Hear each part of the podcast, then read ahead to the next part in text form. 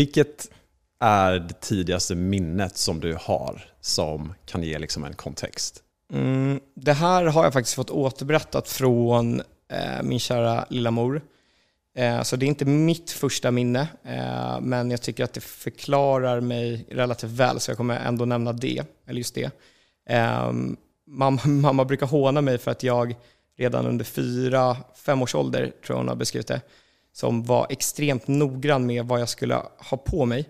Alltså oavsett om det var ett sammanhang där jag behövde klä upp mig till något kalas eller liknande, eller om det var någon typ av liksom, utrustning som jag behövde för någon sport, eh, eh, en sportaktivitet. Ja. Eh, så har hon berättat några, några stories där, eh, där jag skulle ut och leka med mina vänner, eh, någon typ av aktivitet. Och att de i princip var färdiglekta när jag hade valt min utrustning. Ja. Typ exakt vad jag skulle ha på mig. Eh, det har fortsatt eh, liksom, definiera mig eh, framåt. Så, och när du var då fyra, fem år, var det, hur mycket av det tror du var liksom, svårt att komma ihåg såklart kanske, var liksom estetik och versus rätt sak på rätt plats? Alltså om jag ska bestiga ett berg ska jag inte ha shorts. Den, den grejen liksom. Eh, jag tror att det var en kombination. Eh, jag tror att, eh, att det var många, många liksom kalas. Det här kommer jag ju inte ihåg för att det var i för ung ålder, men jag kan tänka mig att det var olika liksom, teman på kalas där jag var väldigt noggrann med att hitta den perfekta looken i den rollen som jag då skulle spela eller liknande. Och då, jag var väldigt mån om att, kanske inte sticka ut, men att sticka ut genom att göra det riktigt bra sen så är det klart, så här, sportsammanhang, ja, då var det noggrant om det skulle vara liksom, eh, vad för typ av skor jag skulle välja. Inte för att jag hade de förutsättningarna heller. Jag, eh, det, det kanske vi kommer in eh, på senare, men, men det var mer att så här, om det fanns val oavsett, eh, oavsett förutsättningar och oavsett liksom, prylnördhet av equipment så, eh, så blev de valen väldigt stora för mig. Mm. En av de mest intressanta sakerna med just kläder tycker jag att så här, att med kläder eh, så kan du skapa dig någon typ av tillhörighet till olika kulturer. Eh, jag intresserade mig för skateboard och snowboard i väldigt ung ålder. Framförallt mm. för skateboard när jag var runt 10 års ålder. Eh, och då, då, då definierade jag liksom hela mitt liv och, eh, och mitt uttryck genom skatekulturen. Eh, så då, var inte, då kanske inte märkeskläder per definition eh, som vi upplever idag var det viktigaste, utan då, eh, då anpassade jag mitt liv eh, efter skateboard och, eh, och klädde mig därefter. Mm. Och befann mig inom den kulturen. Men det var mer när man kom upp i ålder och vi började högstadiet som, som vad säger man, de klassiska typer av märkeskläder blev mer vad säger man, centralt. Ehm, varav eh, eh, mamma då var, eh, som, jag, eh, som jag sa, jag jobbade som skräddare. Min mormor eh, dessförinnan, eh, bortsett från att hon var dagmamma, så var hon också väldigt duktig inom, inom skräddarkonsten. Men då i alla fall så ehm, var mamma behjälplig så att hon, hon lät mig komma till hennes ateljé. Jag fick köpa in ja, diverse liksom, referensplagg, så att säga. Jag, hon tillät mig ja, gå till NK, lite solo, eh, titta på liksom ett par jeans eller en jacka, så kunde jag köpa eh, två par. Och då var mamma tydlig med att istället för att kopiera de här plaggen så, eh, så kan du liksom mixa och matcha lite. Mm. Eh, du, kan, eh, du kanske hitta en silhuett som du tycker är bra, men du kanske hittar ett, eh, liksom, fickor på något på andra byxor som du tycker är mer intressant. och det, det är egentligen precis så man jobbar med design och produktutveckling idag. Alltså modernt också. Man, man hittar referenser på silhuetter, man tittar på andra detaljer eh, som historiskt sett har funnits eh, och sen så gör man sin eh, egna, eh, eller sitt egna unika plagg. Mm. Eh, så den processen för mig började då i väldigt tidig ålder. Eh, där hon fick mig att så arbeta på någon typ av kreativ höjd väldigt tidigt. Det är väldigt intressant att både du och Julius Jul mm. eh, som är designer med Helot Emil, eh, mm. har haft ett sånt intresse för skateboarding tycker jag. Mm. Jag vet inte om det finns någonting eh, som är liksom en parallell där, men, eh, men det var bara intressant. Eh, men innan, innan du drog igång Shimmy, mm. som vi ska prata mycket om, mm. så eh, var du aktiv i nattklubbsvärlden. Mm. Vad, hur kom det sig? Liksom? Vad, vad var vägen in dit? Ja, men Eh, den enkla anledningen till att jag började jobba nattklubb från en början eh, var egentligen för att jag, eh, jag studerade, eh, pluggade på SU eh, under nästintill en femårsperiod. Eh, jag tog en kandidat i både nationalekonomi och eh, senare sen i, inom marknadsföring. Eh, under den tiden så jobbade jag eh, parallellt, eh, bland annat med en av mina bästa vänner Jakob Skragge, Paul Blues, med just produktutveckling. Eh, hade flera jobb inom eh, andra svenska moderbolag. Eh, varav jag kände inte att, att liksom pengarna räckte till för det jag ville göra. jag ville resa och jag ville, ville liksom åstadkomma mycket. Jag hade lite små projekt vid sidan av. Jag startade Kimi. Vadå till exempel? jag startade ett, ett bolag tillsammans med en nära vän till mig vars pappa Eh, var väldigt framgångsrik inom svenskt herrmode. Eh, Edvin Ansell hette min kompis och hans pappa heter Roger Åkesson. Eh, han, han är idag delägare på Rosenborn, varav vi, vi hade en idé om att göra, egentligen det Suit Supply gör, det var innan mm. Suit Supply startade, av att liksom demokratisera det svenska, eller inte det svenska, det sartoriala herrmodet. Ah. Alltså det, det, liksom det klassiska herrmodet, ah. vilket innefattar Eh, med sk liksom skrädda, skräddade plagg, eh, kavajer, accessoarer och så mm. vidare. Eh, så mamma hjälpte till då att produktutveckla, eller sy de första prototyperna, varav Roger hjälpte oss att komma i kontakt med portugisiska leverantörer. Mm. Och, Roger är Edvins pappa? Ja, exakt. Roger Åkesson är Edvins pappa. Så det var ett spännande projekt. Vi var alldeles för unga. Vi var, jag tror jag var 19 och Edvin var 18.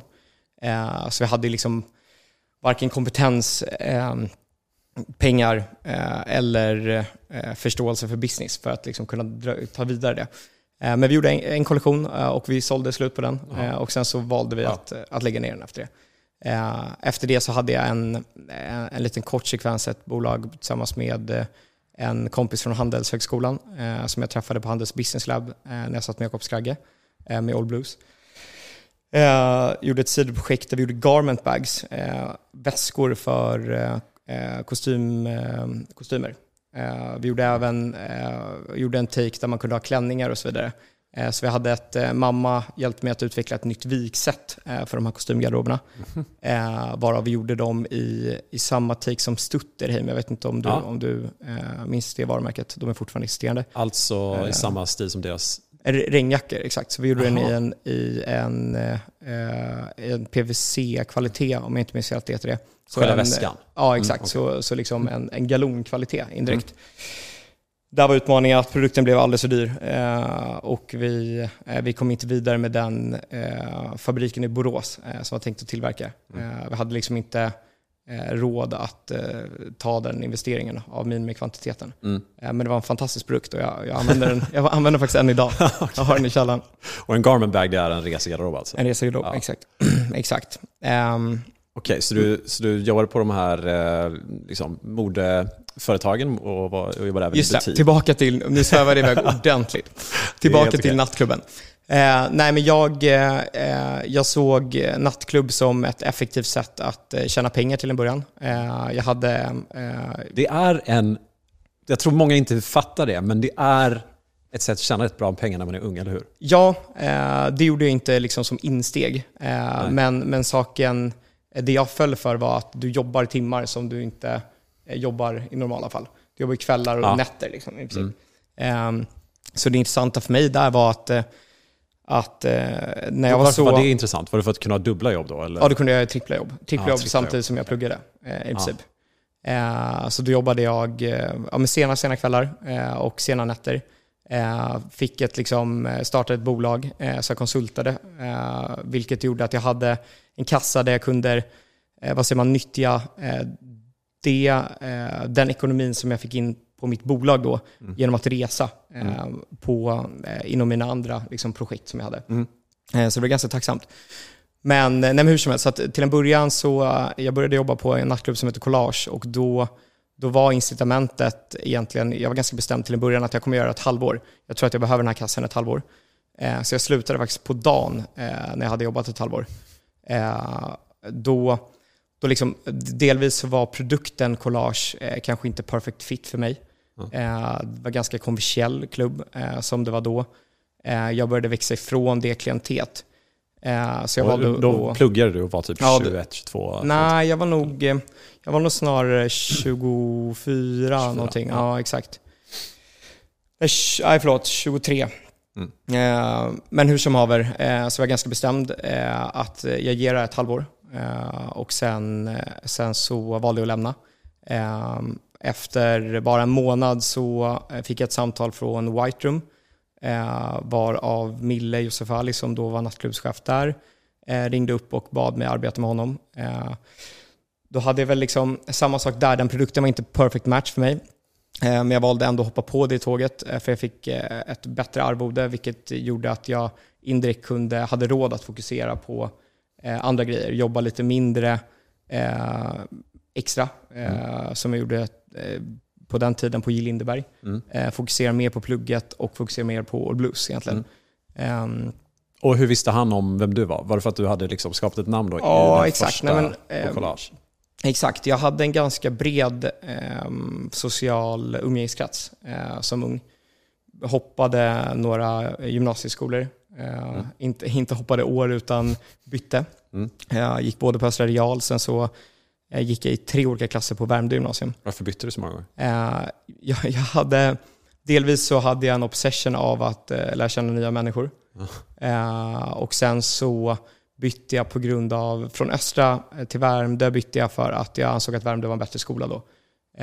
Och när jag sökte in till Värmdö så var antagningen ehm, 300 poäng. Det säger inte så mycket men det motsvarade Mm. Eh, alla- 320 var max? Ja, exakt. Det, det var den tiden 320 var max. Eh, och jag hade väl strax under, eh, så jag kom in i någon andra intagning eh, på Värmdö. Men han då började Östra Real. Så hoppade jag till, till Värmdö och sen så bytte jag från, ja, men inom lite olika linjer på Värmdö. Eh, delvis för att jag tyckte att det var spännande att lära känna nya människor. Mm. Så jag, jag hade ett, men ett ganska, ganska bra nätverk redan då, vilket några av de här nattklubbspersonerna tidigt plockade upp. Okej. Om, du skulle, om, om vi tänker så här, i början egentligen, precis tiden innan du Mm. startade Kimi med din barndomsvän Daniel, Mm. vad skulle du säga had, nattklubbsvärlden hade med det att göra? Var det någonting som kunde vara till en stor fördel där? Eller Mm. hur, har du kopplat ihop de två på något sätt? Nej, men så här, nu- kommer vi egentligen till det intressanta inom nattklubb. Eh, White Room var lite samma sak. Eh, jag bestämde mig för att jobba ett halvår. Jobbade på dagen ett halvår där också. Eh, Ironiskt nog. Eh, Efter det så eh, då fick jag faktiskt ett erbjudande som, eh, som tilltalade mig, som var en produkt som jag visste eh, passade mig. Eh, Det var från F12. Eh, Jens Gren och Mattias Hedlund som, som då drev, eller startade F12-terrassen eh, tillsammans med Melker Andersson och Daniel Coué, eh, kockarna bakom det. Liksom. Men de, de ägde vad säger man, nattklubbskonceptet från start eh, och var eh, legender inom, eh, inom liksom Stockholms nattliv när det kom till att vad säger man, de var mer kulturellt relevanta. De hade fångat någonting annat än liksom, den bordskulturen som Stureplan erbjöd. Ja. De hade en intressantare publik där de eh, bjöd in liksom, människor från olika subkulturer och var närmare kanske populärkulturen. Eh, vilket jag intresserade mig för. Och Så- främst en sommarvenue, eller hur? Utomhus? Ja, exakt. Det var främst en sommarvenue. Eh, nej, men, och och det, den synergin då, det här var precis innan Jimmy, men vi var ju fortfarande inne i, liksom, i modebranschen i form av All Blues. Eh, jag jobbade lite med styling vid sidan om. Eh, jag eh, skrev lite om, om svenskt herrmode. Eh, så eh, insåg jag, eller jag, jag tog bara på en chans. Nu ska vi se, det var våren, jag kommer inte ihåg exakt vilket år, men det var tidigt, det måste ha varit 2015 eller liknande. Eh, som eh, jag var inne och kollade på schemat för Svenska modeveckan. Då existerade Svenska modeveckan, det var mer relevant än vad det är idag. Eh, Fortfarande inte i närheten av Köpenhamn och Paris självklart. Finns det kvar idag? Eh, nej, finns inte kvar. Eh, det finns kvar vissa former av det, men inte, inte på samma sätt som det existerade då. Eh, I alla fall, jag var inne och kollade på schemat och insåg att eh, de inte hade planerat någon öppningsfest. Eh, varav eh, jag då passade på att ringa upp, eh, nu kommer jag inte exakt ihåg vad hon hette, men jag kallar henne X nu. Eh, ringde upp eh, personen i fråga som då var ansvarig för schemat, modeveckan, eh, och förklarar att Jens Gren, då som var min chef på F12, eh, gärna skulle hålla öppningsfesten för eh, modeveckan. Varav hon tyckte att det lät som en bra idé. Jag fick inget direkt ja, men jag kände ändå att hon nappade. Eh, så jag ringer upp Jens eh, sekunden efter att jag lägger på det samtalet och så säger jag till, till Jens att eh, eh, X då är, är eh, väldigt sugen på att vi anordnar eh, öppningsfesten för Svenska eh, modeveckan. Eh, och eh, eh, Jens tyckte att det var en jättebra idé och tyckte att det var eh, men ärofullt att hon hade förslagit det någonstans. Eh, så tio minuter eller sekunden efter det samtalet så ringer jag upp de första två kontakterna jag hade. Det var en kontakt på Elite Models och sen en kontakt på I Lindeberg. Varav jag förklarade för dem då att vi Allting var klart. Eh, Det var liksom godkänt från, från Svenska modeveckan, eh, och, eller eh, Swedish Fashion Association som har hand om Svenska modeveckan. Och det var klart från F12s sida. Så jag fick in sponspengar direkt från båda de parterna. I princip signat, alla, det var, det var liksom en, en muntlig överenskommelse samma dag. Då, då i alla fall så ringer jag tillbaka till Jens och så säger jag att vi har en startkassa på, ja, i det här fallet var 100 000 kronor. Eh, så det kommer inte kosta oss så mycket. Eh, och ringer och förklarar för Eva också och då var, liksom, då var det en done deal. Eh, och därefter så lyckades jag addera diverse sponsorer. Eh, så att alla var eh, väldigt glada i slutändan. Produkten blev superbra. Eh, vi kunde göra en... Det, det var en bra upplevelse. Det är helt briljant. Så det Ja. egentligen hade ingen egentligen bett dig om det här, utan du ringde till de här personerna och sa att det var redan klart från den andra sidan. Och så gällde det att de inte hörde av sig innan du gjorde det. Ja. Exakt, exakt. Det fina, där var det faktiskt en liten dröm som slog in. Mamma eh, som skräddare då, eh, hon talade väldigt gott om Lars Wallin eh, som en av liksom, men Sveriges främsta designers. Eh, Så jag såg med Lars Wallin vid den tidpunkten lite som en liksom, gudabenådad Eh, figur inom eh, om en svensk, eh, eh svensk skräddat mode. Eh, varav det var sån löjlig kö utanför F12 eh, vid eh, öppning. Eh, varav jag får ett eh, samtal från ett okänt nummer. Eh, varav eh, Lars då eh, förklarar att eh, han står utanför. Jag har aldrig pratat med personen i fråga, men han har fått min kontakt för att han har förstått det som att jag ansvarar eh, för den här festen. Eh, och eh, ber mig om att eh, få in mig, eller få in, få in honom rättare sagt, bakvägen på något sätt. Vilket var en no-brainer för mig självklart. Så det var bara en, en rolig anekdot i det sammanhanget, som betydde jävligt mycket. Okej, ja det var ju ett bra kvitto på att det var Det, var, det, blev, lyckat. det blev jävligt lyckat. Så det här var när du var på F12? Det var när jag var på F-dal, precis. Så var det, det, var, det var så framgångsrikt så att då fick jag erbjudandet att ta över musikaliska sommaren efter. Eh, det var samma år vi startade, eller rätt sagt lanserade Kimmy. Eh, eh, där... Okej, så du jobbade i nattklubb under den tiden då? Mina första fyra år på Kimmy eh, jobbade jag nattklubb. Så för att snabbspola det så gick jag från musikaliska, det var kanske en av de liksom, eh, bästa somrarna i mitt liv i form av att eh, det blev en, en succé på, på många sätt. Eh, jag fick in Kimmy också under några event på musikaliska. Eh, och som ett nystartat, eh, helt nystartat varumärke eh, så var ju det såklart jävligt kraftfullt att kunna ha evenemang på, det var ju, det är ingen överdrift när jag säger Stockholms eller Sveriges populäraste eh, klubbverksamhet då, Ja. var ju det absolut. För det hade, Eh, hade det varit klubb innan det? Ja, det hade varit klubb. Eh, Men vi, jag och Joel Ige då, som tog över min partner i det, gjorde ja, men både liksom på pappret resultatmässigt men också enligt många i efterhand eh, den absolut bästa produkten eh, den sommaren. Och när du säger att eh, Kimi fick vara en del av musikaliska, hur menar du då? Var det liksom att det fanns en Nej, del av det? Som... Nej, vi anordnade två stycken events. Så att vi hade en, eh, inte direkt lanseringskalas, men vi hade en, eh, en dagsfest bland annat eh, under eh, Kimi som varumärke. Eh, Som hade varit helt omöjligt. Vi, vi, vi till, liksom, när man har den typen av klubb så är det eh, man är försiktig vilka varumärken som man associeras med. Ja, verkligen. Eh, För att varumärket eh, musikaliska per se var så pass starkt. Ja. Och det finns ju en risk i ett ungt varumärke speciellt. Absolut, absolut. Ja. Men de hade inte så mycket val där för att jag gjorde så pass bra jobb så att det, var, det var bara att trycka in det. Okej. Okay. Mm. Och eh, du och Daniel eh, som har startat Chimmy tillsammans, var, eh, var började er relation? Varför blev det så att ni skulle starta ett bolag ihop? Daniel är faktiskt också uppvuxen i Mälarhöjden, eh, varav vi började vår ja, men liksom riktiga vänskapsrelation eh, för 26 år sedan, när vi var åtta år. Eh, idag är vi båda, eh, eller jag är snart fyllt, eh, fyllda 34, han är redan fyllda. Eh, så vi har känt varandra egentligen hela livet. Vilket är eh, fantastiskt på många sätt eh, när man startar ett varumärke, men det kommer också med, med sina utmaningar. Mm. Eh, men Daniel var, för mig var Daniel, han, han drev eh, kanske Sveriges första agentur för sociala medieprofiler eh, vid det tillfället.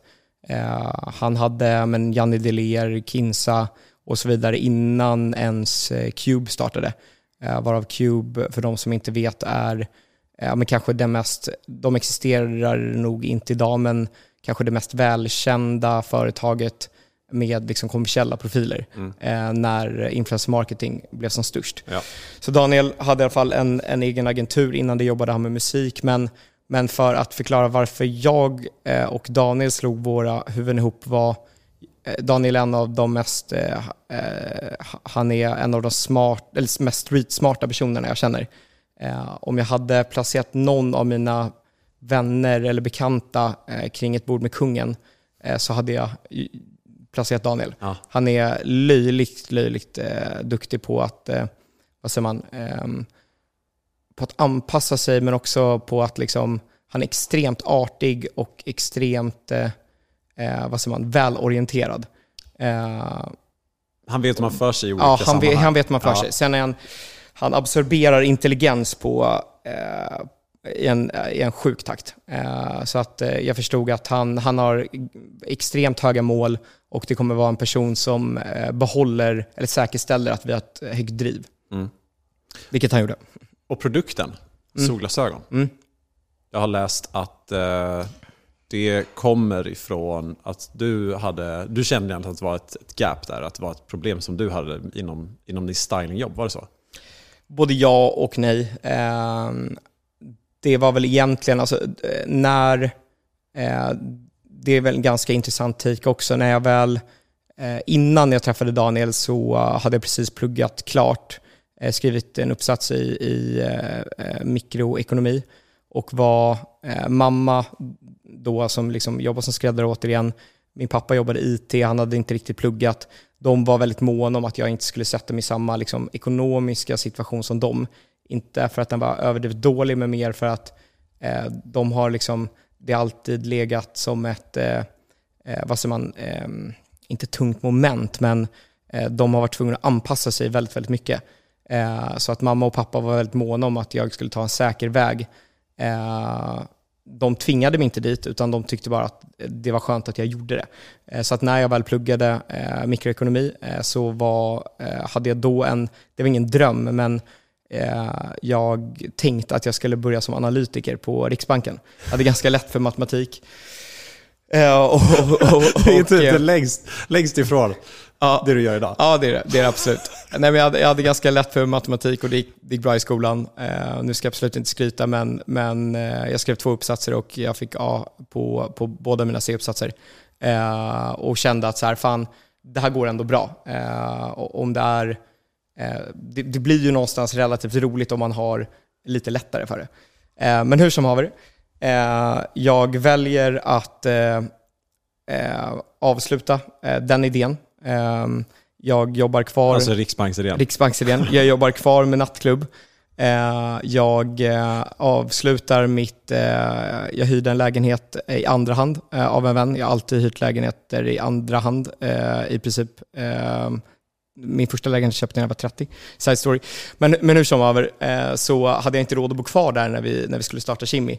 Så jag tar ett, eh, eh, ett blankolån eh, på x antal kronor. Eh, flyttar in eh, hos min vän Daniel Arnesson på 31 kvadrat. Eh, sov på hans soffa under en sex månaders period under uppstarten av Kimi. Eh, varav eh, jag liksom markerade mitt lilla space med eh, klädracks runt den här soffan. jag kommer alltid vara tacksam för, för Daniel, för att han ställer upp. Nu är det en annan Daniel, inte, inte Daniel jag startar Kimmy med, utan en, en annan vän, Arnesson. Exakt.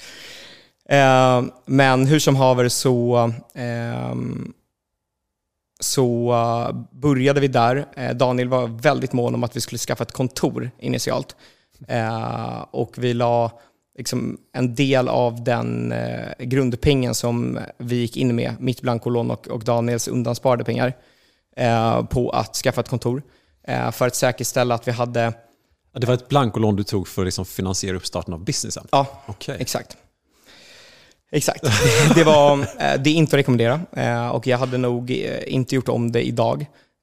Det kommer ju med, liksom ett lån av säkerhet kommer ju med extrema risker. Så att det är inget jag skulle rekommendera för någon om man inte absolut behöver det, om man, om man tror och liksom har, en, ja, men har en bra grund i sin idé så att säga. Mm. Men hur som haver så Eh, så eh, började jag och Daniel arbeta från ett kontor då. Eh, vi arbetade 9 till 17 redan från dag ett. När vi bestämde att så här, nu, nu kör vi, nu kommer vi starta det här bolaget. Då, då såg Daniel det som en, en, liksom, vad säger man, en viktig nyckel för oss att ta det seriöst istället för att bedriva det som en, ett sidoprojekt ja. och fastna i annat. Ja. Så Eh, så arbetade vi 9 till 17 utan att vi riktigt hade några to-dos. Det här var ju långt innan vi lanserade en produkt. Långt innan vi hade vår första, liksom, mm. vårt första sample. Ja, för det tar ju rätt lång tid att få produkten i handen. Det, det tar absolut lång tid. Så med, med det sagt då så fyllde vi dagarna, vi pushade oss själva att jobba och det som hände då var att, så här, att jag och Daniel, eh, vi byggde ett, ett väldigt starkt teamwork eh, redan då. Eh, vilket jag tror eh, skiljer sig ganska mycket från dagens situation efter covid. Eh, när man nu är så van med liksom remote-arbete så tror jag att alla kommer ha en avsaknad av det liksom teamarbetet som vi bedrev på grund av att vi umgicks 24-7 då i mm. princip. Och sen hade vi också en så ganska grov respekt mot varandra så att även fast jag jobbade nattklubb och kom hem vid 05 eh, på morgonen, fredag, lördag och söndag morgon liksom, eh, så att säga, så hade jag ändå dåligt samvete mot Daniel om jag inte var på kontoret vid 09 på måndagen. Även fast vi absolut ja. inte hade någonting att göra. Ja. Utan det var, liksom, det var respekt för varandras tid. Eh, och Det tror jag var viktigt. Eh, så då, då fick jag in en rutin och en, vad säger man, en förståelse för, eh, för hårt arbete självklart. Eh, men också ett utrymme då att snarare vara avslappnad för att när du sitter så många timmar utan to-do, det är då du har, eh, vad säger man, eh, för min del då, mest utrymme för att på riktigt bli kreativ. Okej. Vad gjorde ni då? Om ni inte gjorde, ni hade liksom så konkreta to-dos som du sa. Satte ni inte igång nej, med att vi, försöka få produkter att jo, designa? Jo, självklart, självklart. Vi började leta fabriker. Ja. Eh, jag skissade jättemycket på produkter. Eh, min farfar, eh, min, min farfar var arkitekt. Min farbror och min kusin är arkitekter. Så jag, jag fick en penna placerad i handen ganska tidig ålder. Eh, min eh, syster eh, tog det liksom till en ny nivå. Hon, blev jätte, eller hon är jätteduktig inom bild mm. och lärde sig måla i tidig ålder, vilket hon har fortsatt med även idag. idag jobbar hon som art director och hon satt titulerad som art director redan vid uppstarten som vi hade av Kimi. Så att hon, jag kunde rita liksom ganska enkla 2D-skisser varav hon hjälpte mig att rendera upp dem. Mm. det var en, en stor fördel. Eh, så att jag, jag stod själv för eh, både design och produktutveckling eh, under våra första två och ett halvt år. Eh, så jag utvecklade men, hela vårt eh, core-sortiment från eh, vår stil då som den hette 001 till 008. inklusive några av våra limiterade kollektioner därefter.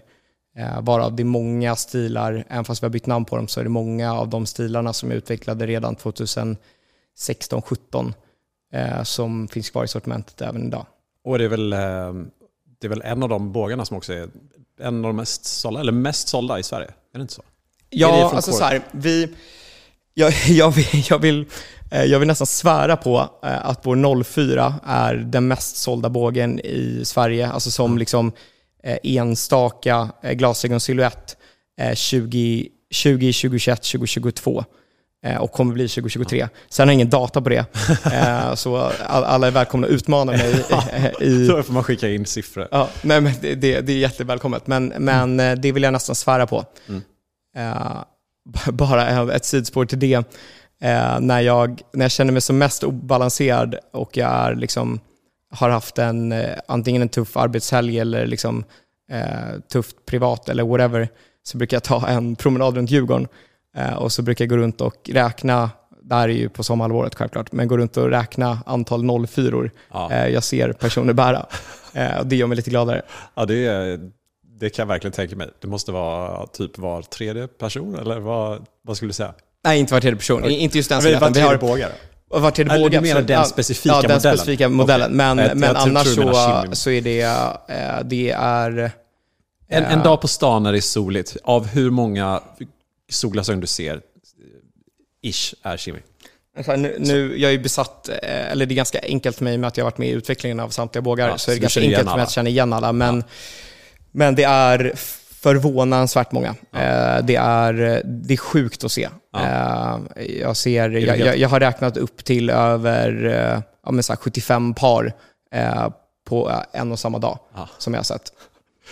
Vilket eh, Första gången du såg det måste det ha varit en otrolig känsla antar jag. Ja, absolut. Och eh, vad var det ni gjorde i början för att få, alltså det är ju det är väldigt många produktbolag som står inför samma utmaningar och de utmaningarna har ändrats över tiden. Så där. Nu, mm. är det, nu är det en, en viss utmaning med paid marketing. I början så var det mycket, fick man väldigt bra utväxling på liksom samarbete och den där typen av grejer. Men vad var det som ni gjorde i början tror du som fick det att lyfta? Så att säga? Eller vad, vad gjorde ni i början för att få ut produkten och nå ut egentligen? Eh, nej men delvis så tror jag att vi, eh, liksom, eh, nu ska jag inte sväva iväg för mycket, men, men det jag gillar inom nattklubb, eh, eller har gillat inom nattklubb, det är att skapa en venue och en liksom, dimension eh, utöver, det här är en snabb anekdot, men utöver liksom, en bar och en DJ eh, så, så var jag väldigt mån om att skapa eh, ett till incitament för kunden eh, en upplevelse eller någonting extra. Eh, men rent sagt en, en till dimension. Lite samma sak eh, upplevde jag inom, eller upplevde jag då inom glasögon, att så här, det, det eh, tiden går väldigt fort. Så, att så här, nu arbetar ju alla varumärken på så sätt, men när vi startade eh, så eh, var det mer liksom, eh, konventionella solglasögonbolag.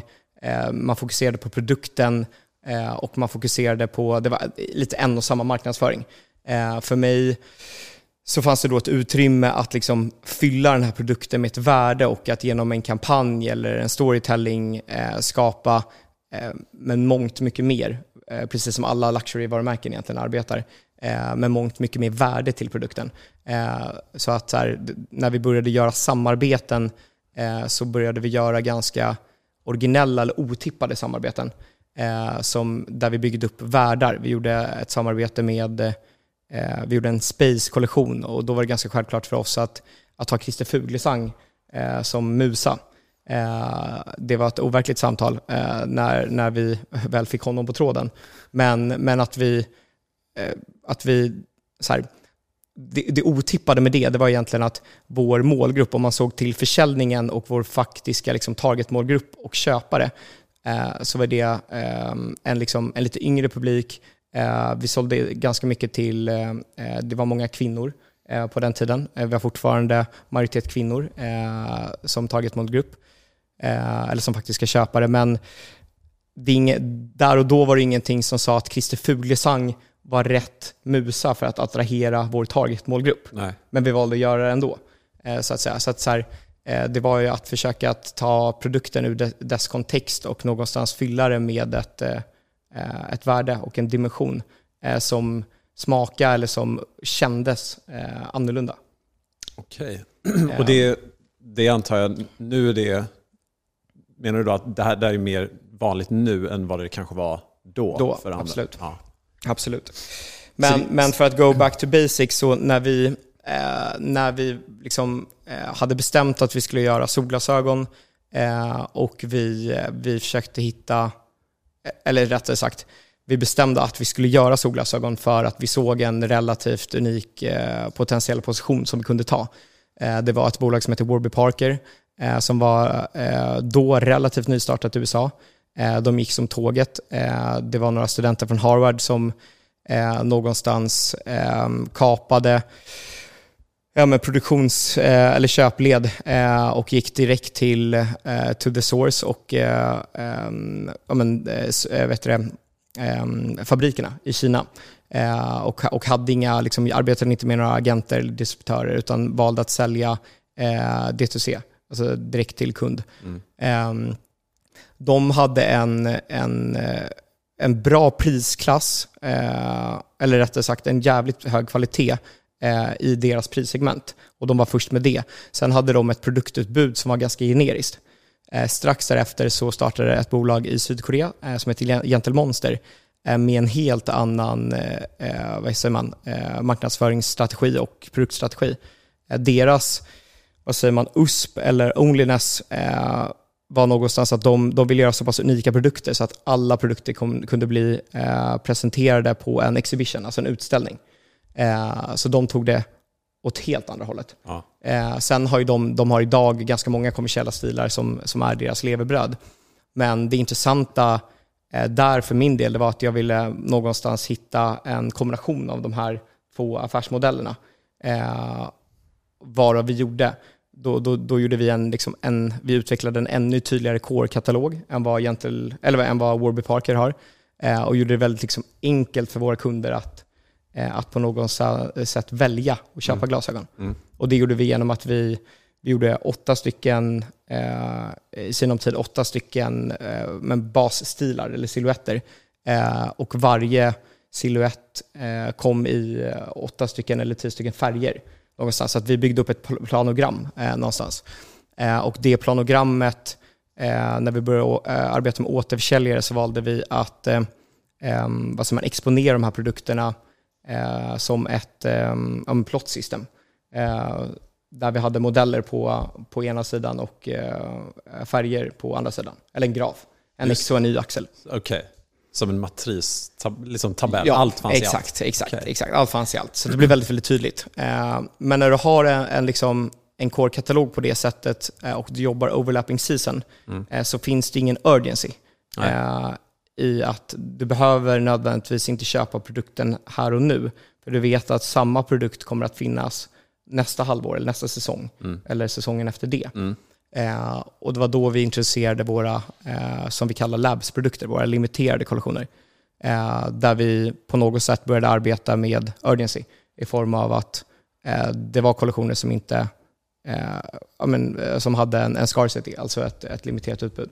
Det har ju varit en tid under de senaste åren när det är många produktbolag som har gått starkt framåt mm. och växt. Och det har ju varit liksom allt ifrån man har fått mycket return på influencersamarbeten och mm. paid meta ads och så vidare. Eh, sen kom covid som gjorde att mycket e-handel gick bra. Sen dess så har vi haft en tid med mer inflation, mm. eh, höga räntor, mm. minskat spenderande och sådär. Så många har stannat av eller till och med backat mm. eh, och, och, vissa lägger ner.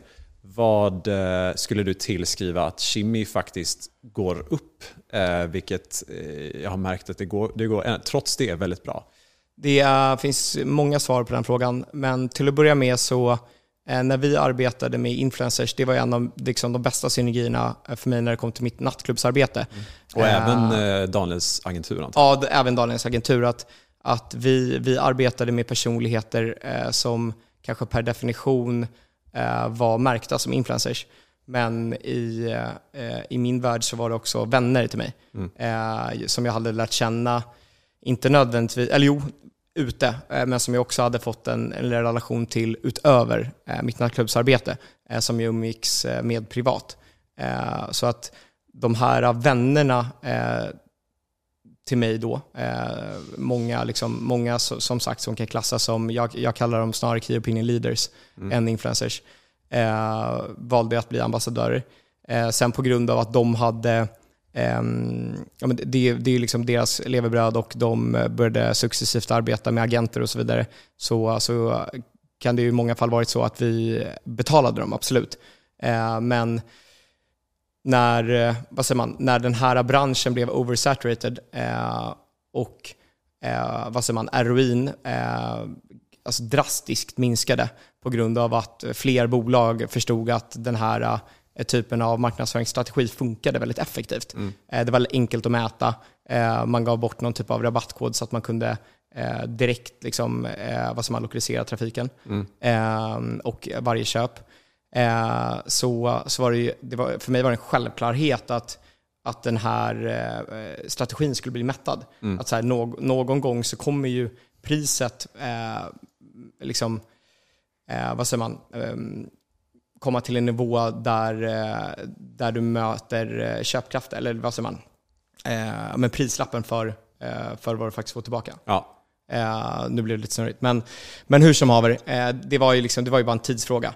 Eh, speciellt när stora jättar, eh, bolag från andra branscher och, eh, kommer in, som inte bara kanske är kategoriserade inom, inom eh, mode, eh, modebranschen. Men eh, för att, för att eh, någonstans komma till kritan så, eh, så har vi fortsatt att arbeta med de ambassadörerna, men mer low-key och mycket mer organiskt, som vi ville arbeta med från början. Och sen på det så har vi kanske arbetat med talanger det kan vara fotografer, eh, det kan vara stylister eh, som vi arbetade kopplat till kampanjer och inte bara som vi har som ansikte utåt för våra mm. kampanjer. Sen så kan jag tycka att, så här, att det, istället för att skylta med att någon frontar en produkt så är det ganska starkt att ha en person i fråga som modell. Till exempel Yang Lin i vår senaste kampanj för Koenigsegg. Ja. Uh, Yang Lin, där kom vi överens, jag och Jonathan då, att han enbart skulle vara modell och ingenting annat. Ja. Eh, han, liksom, han frontar ju kampanjen i form av sitt modellande, men han är inte en influencer eh, i sammanhanget. Eh, då hade han nog, ursäkta uttrycket, men han hade nog eh, spytt om, om jag hade, hade definierat honom som ja. det just i det här sammanhanget. Eh, men... Och, och även, förlåt jag avbryter, men även i det, i det fallet då, det är en, det är en kampanj. Mm. Och den är mer svårmätt än liksom, det här som du berättade innan, att, eh, bara, liksom, att köpa annonser. Det här är mm. någonting annat. Så, mm. Det här ser ni som någonting mer långsiktigt en sån kampanj med Koenigsegg då? Nej, men precis. precis. Alltså så här, någonstans så, eh, för, för vår del, eh, när vi har byggt upp en produktkatalog, eh, för i slutändan handlar det ju om, om attraktionen till produkten, om produktens kvalitet. För mig är, är det viktigaste i vårt bolag det är att produkten håller en kvalitetsnivå eh, som, eh, som säkerställer att köparen i slutändan oavsett Eh, oavsett hur vi har marknadsfört det här, mm. blir nöjd mm. med köpet och tycker att det är value for money någonstans.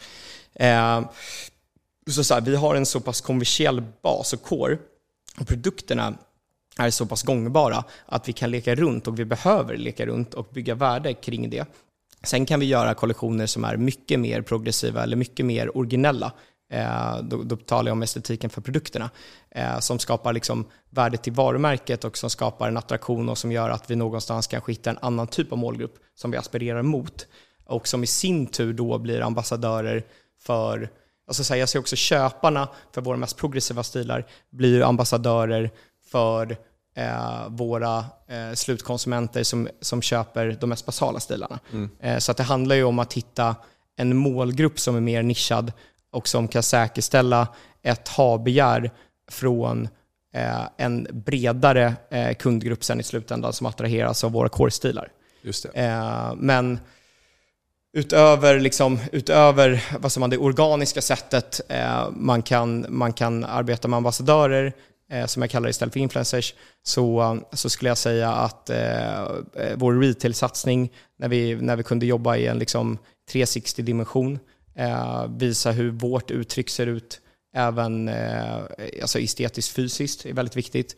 Eh, Likaså liksom, egentligen alla visuella touchpoints eh, vi arbetar inom vill jag att vi ska arbeta luxury. Även fast vi har ett prissegment eh, som kanske inte upplevs luxury, som är eh, i många ögon kanske inom ett mid-price segment, eh, så, så är jag väldigt mån om att eh, jag vill bygga ett, ett modebolag där vi jobbar med en ärlig, eh, en ärlig och liksom, vad säger man, rimlig prissättning. Men jag vill fortfarande aspirera mot att jobba som ett premium slash luxury varumärke när det kommer till kontaktpunkter med alla visuella ytor och alla fysiska ytor.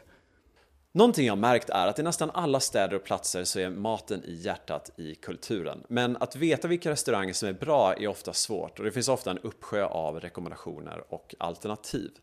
En ny förmån som American Express Platinum-medlem är Dining och det är en väldigt värdefull förmån om du gillar att prova nya kurerade restauranger. Som medlem får du en tvårättersmiddag för två personer sex gånger per år på utvalda restauranger i Sverige. Och i appen får du också rekommendationer för att prova nya. Om du vill läsa mer om hur diningupplevelsen fungerar, kolla in beskrivningen nedan eller gå in på American Express hemsida. Men specifika villkor och regler gäller. Du, du nämnde att ni i er retail-strategi, och där har ni butiker på Kungsgatan i Stockholm, mm. eh, NK, eh, många, eh, många liksom butiker runt om i världen, eh, men, men era egna på mm. Kungsgatan, eh, Paris, mm. jag antar att det kommer fler här, eh, mm. USA och, och, Europa och så vidare. Ehm, men det är ju ändå någonting som jag tycker differentierar väldigt mycket. Alltså om jag tittar på om man, alltså många andra produktbolag som har kommit mm. senaste tio åren mm. så, så känns det som att ni har tryckt mycket på det. Mm. Eh, vad, vad, vad tänker du med liksom Paris? För det är ju någonting som differentierar mm. ytterligare. Ni mm. finns på modeveckan i Paris mm. två gånger om året. Eh, det är väldigt många andra som inte gör det. Mm. Eh, vad är tanken bakom det? Eh, det är intressant att du nämner det, för det var ju också någonting som gjorde att vi vad säger man, klarade oss bättre när eh, vad säger man, eh, den mer kortsiktiga marknadsföringsstrategin med influencervågen stagnerade. Eh, det var att vi, vi tog fotfäste i Paris väldigt, väldigt tidigt. Redan 2017, vårt eh, andra år, eller rätt sagt, om man räknar rullande 12, så efter tio månader från att vi lanserade Kimi som varumärke så fanns vi i Paris, eh, där vi hade, jobbade med en agent från London och vi, befann, eller vi exponerades i deras showroom. Eh, det är eh, väldigt tidigt, eh, speciellt när du arbetar med ett monoproduktsbolag som kanske inte nödvändigtvis kategoriseras inom modebranschen. Och det var också ett sätt för oss att särskilja oss från andra glasögonvarumärken. Att arbeta som ett modebolag, vara närvarande i Paris. Så att nu när jag åker till Paris i september så är det då, hjälp mig att räkna nu Gustav, men det är ja, men liksom sjunde året Ja. Eh, och det blir då men, kanske trettonde säsongen eh, som vi, vi befinner oss där. Och sen där så ni har, har varit liksom, ja, men närvarande, närvarande. Ja. I, i, Paris. Sen har vi gjort liksom större nedslag och mindre nedslag, men vi har alltid varit närvarande. Mm. Eh, och det, det är lite som Julius nämnde i, eh, i er intervju, eh, de har ju satsat stenhårt på Paris. De, kanske, mm. de har ju också tagit en, liksom en ännu kanske tydligare eh, Eh, vad man, de har tagit ett ännu tydligare grepp inom den världen. Nu arbetar vi med två olika typer av produkter än så länge. Eh, men, men för oss var det, var det ett sätt att särskilja oss och det, det blir ju någon validering och det blir ett sätt för oss att eh, nå personer och större talanger. om vi tittar på liksom de största namnen som har burit våra produkter. Mm. Det är mycket tack vare att vi haft en närvaro i Paris. och att vi liksom delvis gör oss ett namn men också bekantar oss med eh, den typen av kreatör eller den typen av eh, modell eller den typen av, eh, det kan vara skådespelare eh, ja. eller eh, artist eller liknande. Det är väldigt intressant för där har ni verkligen lyckats eh, knyta till er många stora namn som du säger. Um, om jag nämner några kommer jag säkert glömma några andra, men det är i princip liksom några av de största um, KOLs som du sa. Mm. Um, hur, eh, hur har det liksom gått till egentligen? Alltså hur, hur funkar det? För jag antar att det, det är väldigt många som vill att det ska hända. Hur, mm. Eh, hur har det hänt? Nej, men en rolig anekdot där. Eh, oj, det, en av våra första stora ambassadörer, det har jag fått återberättat från en vän till mig som är, jobbar som säljare på Paul Friends, Young Thug. Under Lollapalooza i Stockholm så var Young Thug förbi Paul Friends Eh, och valde faktiskt att köpa eh, våra glasögon. Eh, det var delvis såklart ett otroligt kvitto för mig. han köpte 04 by the way. att, liksom, att produkten per se är så pass bra och så pass attraktivt att det spelar ingen roll för honom vad det var för varumärke, för han hade ingen aning om vad Kimi var. det här var 2018 tror jag. Eh, och han, eh, han, eh, eller han, han, han, hade troligtvis absolut ingen aning om vad Kimi var. men också ett kvitto liksom, på att att han är beredd att köpa någonting. Han blir giftad mm. produkter till höger och vänster. Hur som haver, den här produkten eh, använde han sen i extremt många olika intervjuer. Vi fick jättebra spridning på det. Eh, det blir enkelt att på så vis liksom visa för andra stylister som vi arbetar med att, att liksom Young Thug har validerat den här produkten. Eh, men sen även innan det, vi, vi har jobbat, jag har ju många vänner som är eh, relativt liksom stora inom eh, eh populärkulturen i Sverige. Eh, bland annat Sara Larsson, eh, jag var eh, relativt god vän med eh, Tim Bergling eh, och så vidare. Eh, som, eh, som någonstans, eh, alla har hjälpt oss på vägen och när du har den typen av namn så är det ju lättare sen när du, när du liksom träffar en stylist eller liknande som typ Kendall Jenner till exempel. nu har hon, hon burat våra produkter och ganska många olika produkter vid väldigt många tillfällen. Eh, och det märks att hon ändå har en liksom attraktion till varumärket och tycker att eh, det vi gör är roligt. Eh, och det är ju spännande. Mm. Men vägen dit handlar mer om att så här, det, är en, det är en trappa. Man måste hitta personer som validerar den och som på riktigt, vad säger man, utan att vara köpt, ja. tycker om och är stolt över att bära produkten. Det ja. tror jag är viktigt. Exakt. För att även om man lyckas få foten in så måste ju till slut personen ändå gilla det. Exakt, ja, ja, absolut. absolut. Personen måste absolut gilla det. Ja. Peter Thiel i sin bok Zero to One eh, listar upp flera olika moats, alltså mm. vallgravar mot eh, hur man skiljer sig mot konkurrensen. Eh, och där listar han upp alla de här klassiska med teknologi och så vidare. Men han nämner också att varumärken är den enda han inte pratar om, för han fattar inte. Mm. Eh, samtidigt har liksom Bernard Arnault sagt att eh, det är en av de viktigaste eh, liksom beståndsdelarna i LVMH-gruppen som är en av världens största konglomerat. Mm. Vad tror du det är som gör att varumärket är så svårt att förstå för folk? Ehm, det är en väldigt intressant fråga för att alla bolag någonstans eh, har ju någon typ av varumärke. Eh, varumärke är per definition en, liksom en perception eh, av ett företag. Eh, så det, det jag tror att många har svårt att förstå är när du från att ha eh, ha en, liksom en produkt som är likt en commodity kan sätta en prislapp som är helt eh, frånskild från eh, eh, det faktiska liksom, eh, produktionspriset på produkten och det handlar ju om att, att bygga en dröm eller att bygga världen runt. eller att bygga just det, det jag pratade om även inom nattklubb, att du bygger liksom olika dimensioner. Eh, så att du, produkten i sin tur, om det är en produkt, får dig att känna någonting eh, utöver eh, liksom, eh, den fysiska eh, saken du håller i handen eller whatever. Mm. Eller det du bär. Eh, Bernard Arnault pratar om Starbrands och det, det han pratar om är att liksom, om du kan bygga ett varumärke som är eh, förevigat, du bygger upp den här drömmen samtidigt som du har eh, möjlighet att liksom, eh, få en kommersiell bärighet för att du säljer så pass mycket. Eh, det är ju det är delvis extremt ovanligt eh, och det är dit många, i alla fall eh, produktbolag inom luxury-kategorin, det är det enda de strävar efter. Mm. Eh, jag har också en tro av att så här, om du kollar på LV till exempel, eller om du kollar på, jag vet att Acne eventuellt eh, har, eh, strävar efter att bli ett varumärke vars typ läderprodukter till exempel blir en valuta. Det är väldigt intressant att du köper en väska eller en jacka och att den jackan eh, nästan till ökar i värde, precis ja. som klockor till exempel. Eh, det kan ju hända inom, eh, inom liksom, eh, leather goods, alltså produkter som har en lång livsstil, mm. livstid. Eller om man inte använder dem som sneakers. Exakt, exakt som sneakers, om du inte använder dem. Ja. Precis. Eh, att, eh, att, att det blir en handelsvara. Mm. Eh, det är väldigt, väldigt intressant. Eh, men för oss handlar det ju om att så här, jag, jag vill ändå vara ganska nära, vi jobbar inom, inom en lite lägre eh, priskategori, eller prissegment rättare sagt. För jag vill ändå vara nära och ganska rättvis när det kommer till eh, produktionspriser, speciellt på, eh, på de mer kommersiella eh, varorna.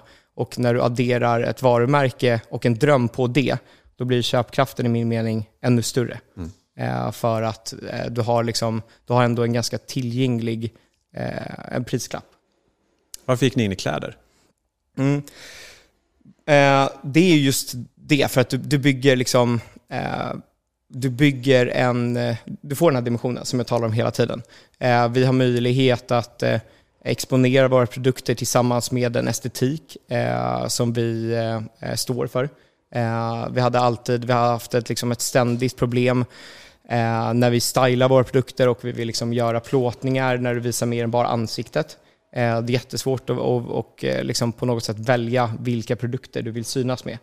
Eh, sen handlar det också om, eh, i min värld så vill jag bygga eh, någon typ av 360-modell där vi, Eh, jag är ganska, vad säger man, ehm, jag är ganska besatt av att eh, introducera mig själv för olika hobbys.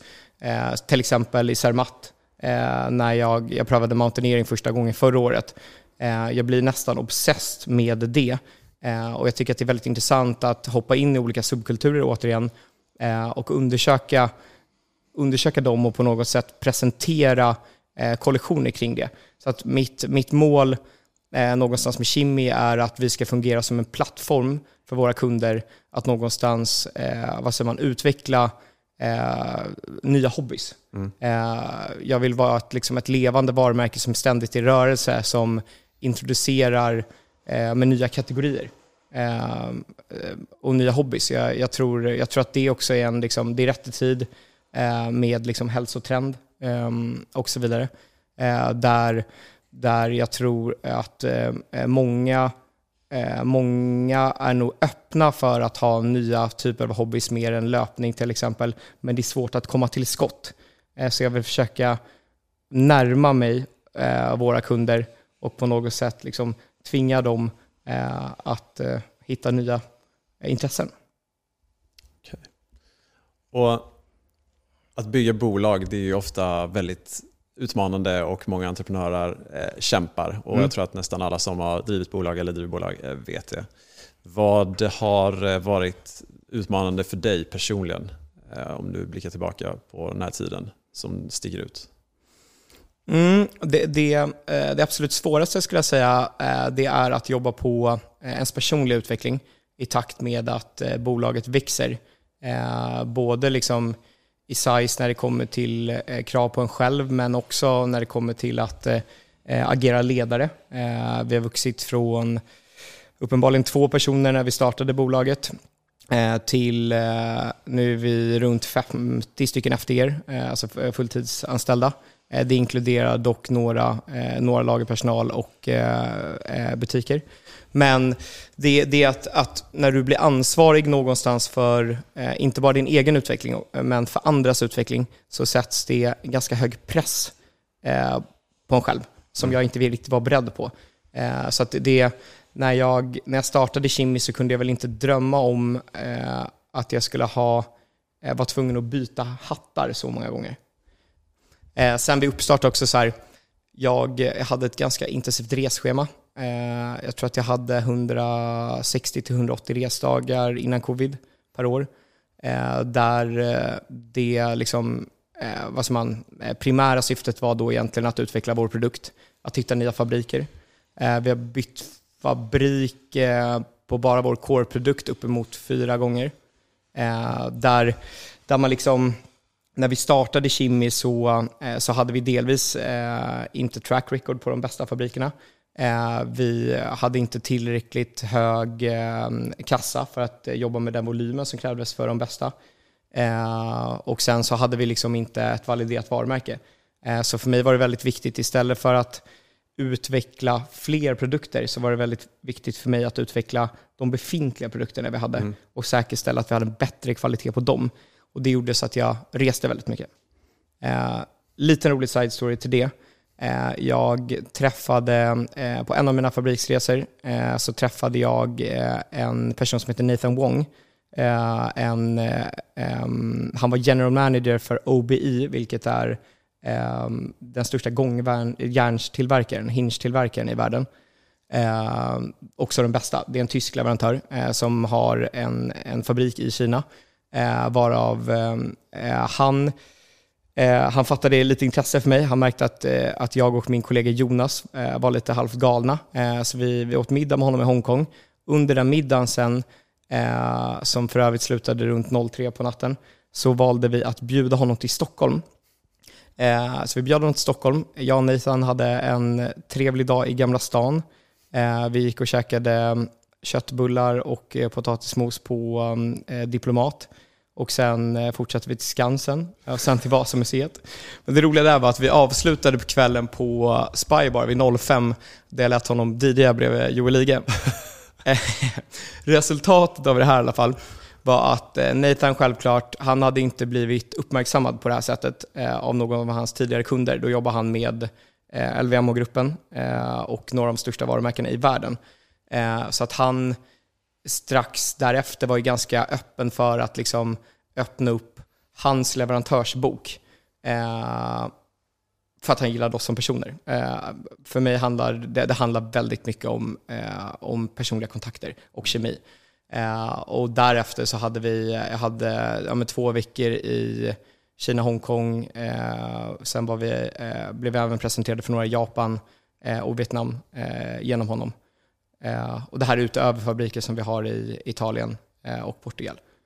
Eh, men det är just det racet av att liksom inte tappa intresset för att utveckla produkten är viktigt och få med det samtidigt som du bedriver en, en, liksom, en organisation hemifrån Sverige. Det har varit en utmaning.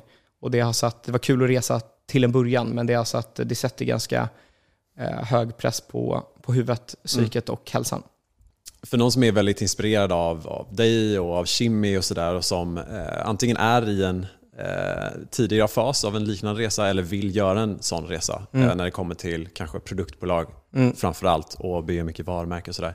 Vad har du för tips till en sån person?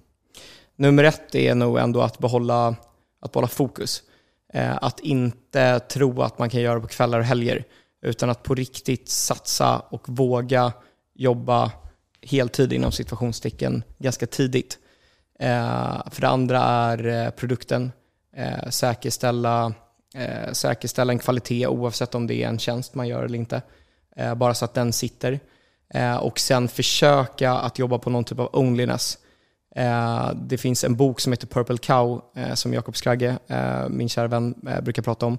Att, så här, att hitta, oavsett vad för produkt du har, att hitta eh, onlynessen. Och med, och med Purple Cow menar jag då att eh, om du åker förbi en äng eh, full med eh, kossor mm. på en landsväg till exempel, eh, så hade du kanske tittat lite snabbt.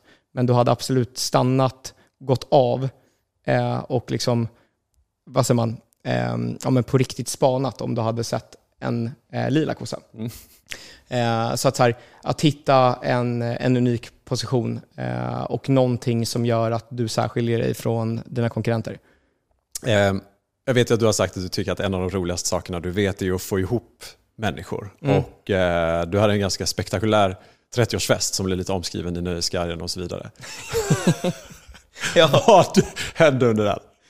Ja, nej men eh, eh, jag, som sagt, jag älskar ju att bygga upp världar.